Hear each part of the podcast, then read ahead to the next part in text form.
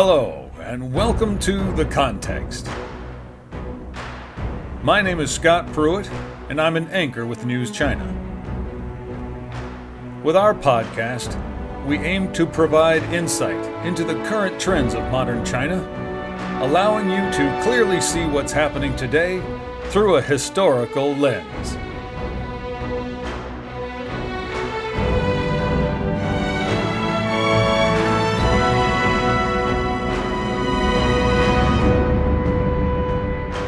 Today we're going to further explore the seven epic voyages made by China's maritime legend Zheng He more than 600 years ago. But this time we're going to talk more about their background, full of power struggles, envy, and treachery.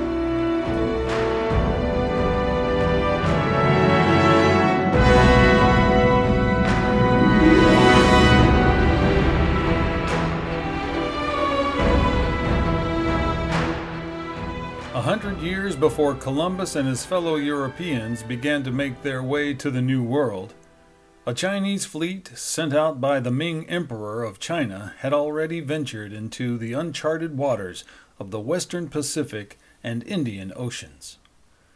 Over a period of almost three decades in the early 15th century, Admiral Zheng He and his armada made seven epic voyages.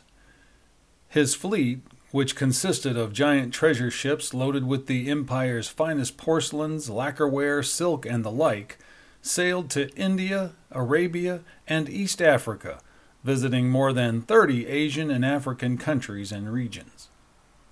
Construction for the massive fleet of 317 ships began in 1403, and it included 62 treasure ships.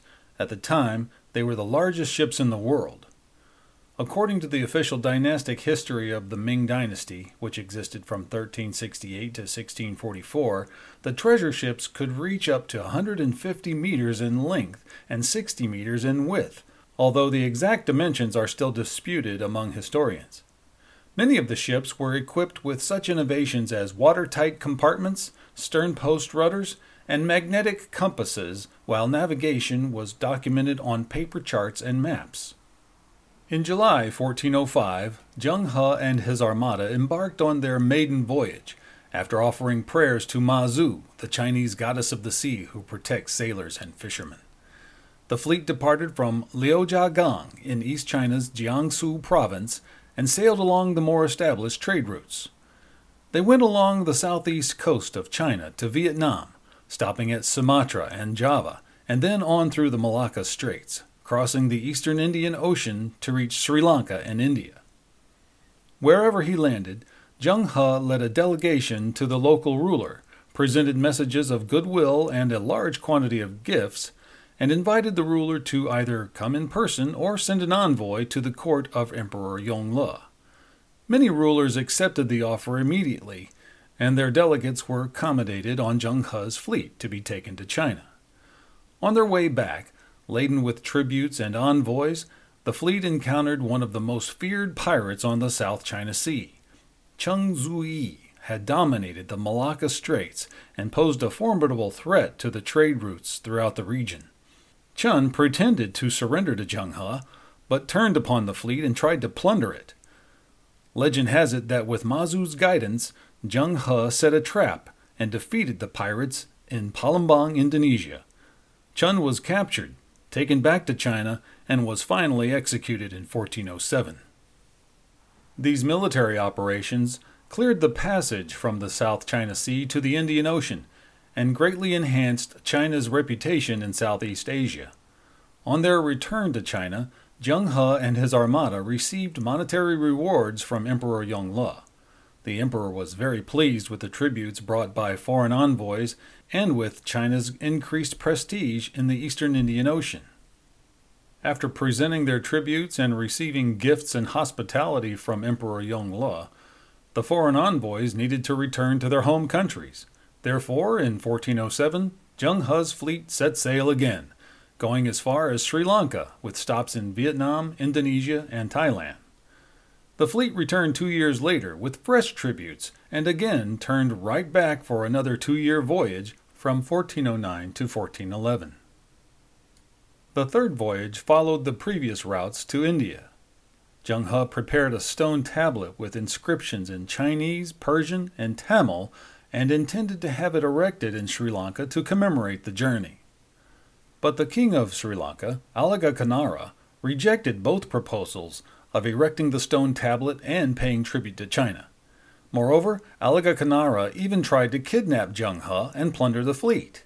In retaliation, Zheng He and his troops attacked the Sinhalese palace and captured the king, who was taken with his family to the then Chinese capital of Nanjing. Emperor Yongle later released the king and his family, but supported another local regime as the legitimate ruler of Sri Lanka.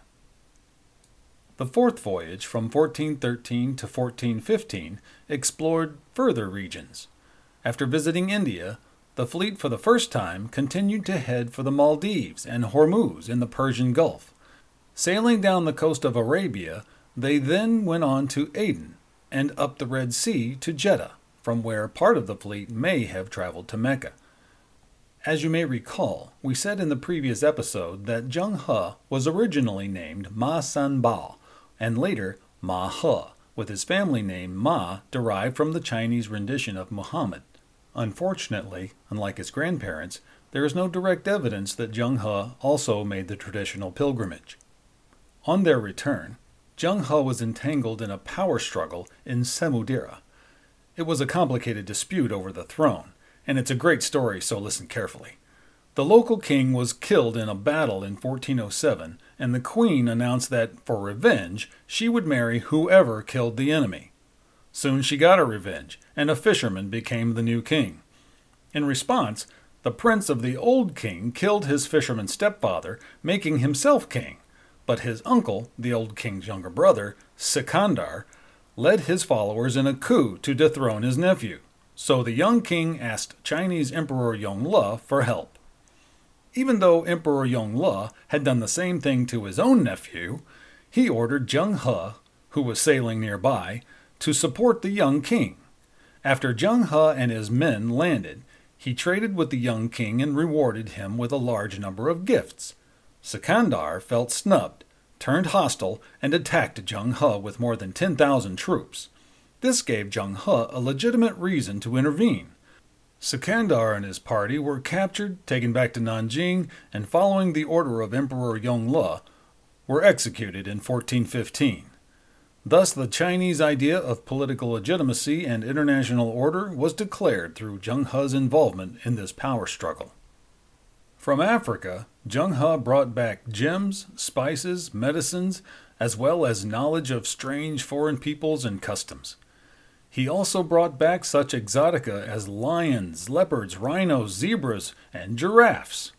These animals caused great wonder when they were taken back to China. The giraffe, for example, was considered by the Ming court as the living evidence of Qi Lin, a Chinese mythical unicorn representing good fortune. When Zheng He returned, the city gate had to be enlarged so that the giraffes could fit through it. Emperor Yongle received the African envoy who presented the giraffe and ordered a court painter to record the scene on a silk scroll. The painting survived the test of time and is now collected in the Taipei Palace Museum.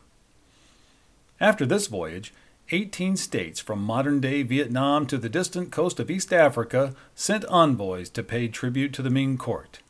The fifth voyage, spanning from 1416 to 1419, was intended to bring to China the envoys of the 18 states. The sixth expedition in the year 1421 returned those envoys back home after having stayed in China for years. Chinese political power and influence reached its height thanks to Zheng He. In the year 1424, Emperor Yongle died in a military campaign against the Mongols. His successor, Emperor Hongxi, ordered an end to the expensive ocean going voyages.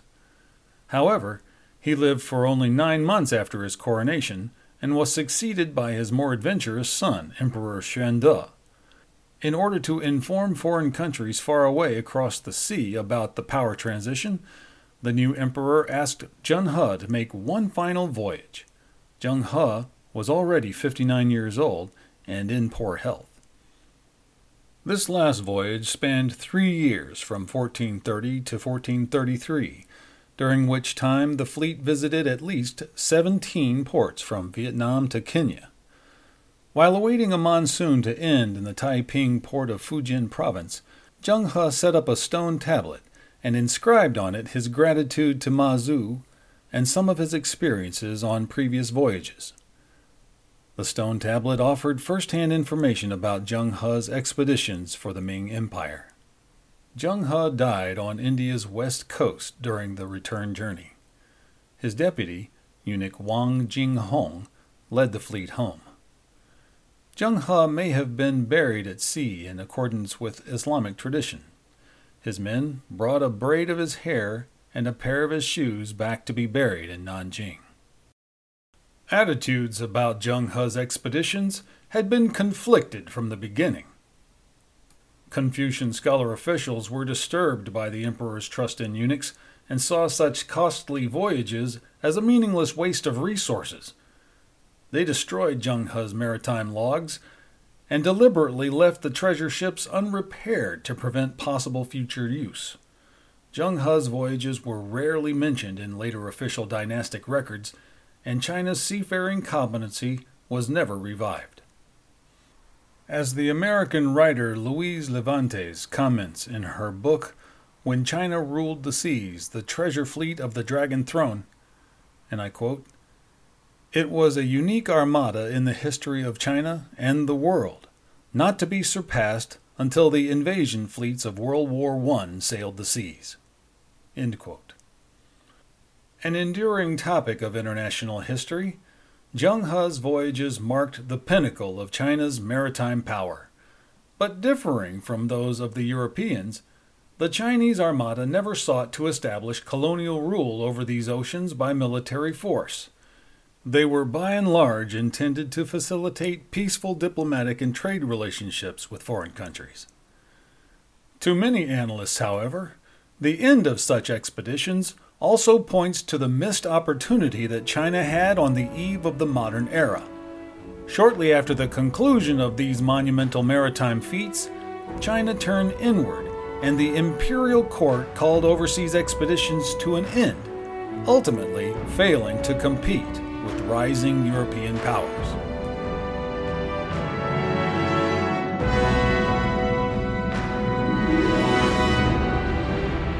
Well, that's the end of our podcast. Our theme music is by the famous film score composer Rock Chun. We want to thank our writer Liu Wei Tao, translator Yang Guang, and copy editor Pu Ren. And thank you for listening. We hope you enjoyed it, and if you did, please tell a friend so they too can understand the context.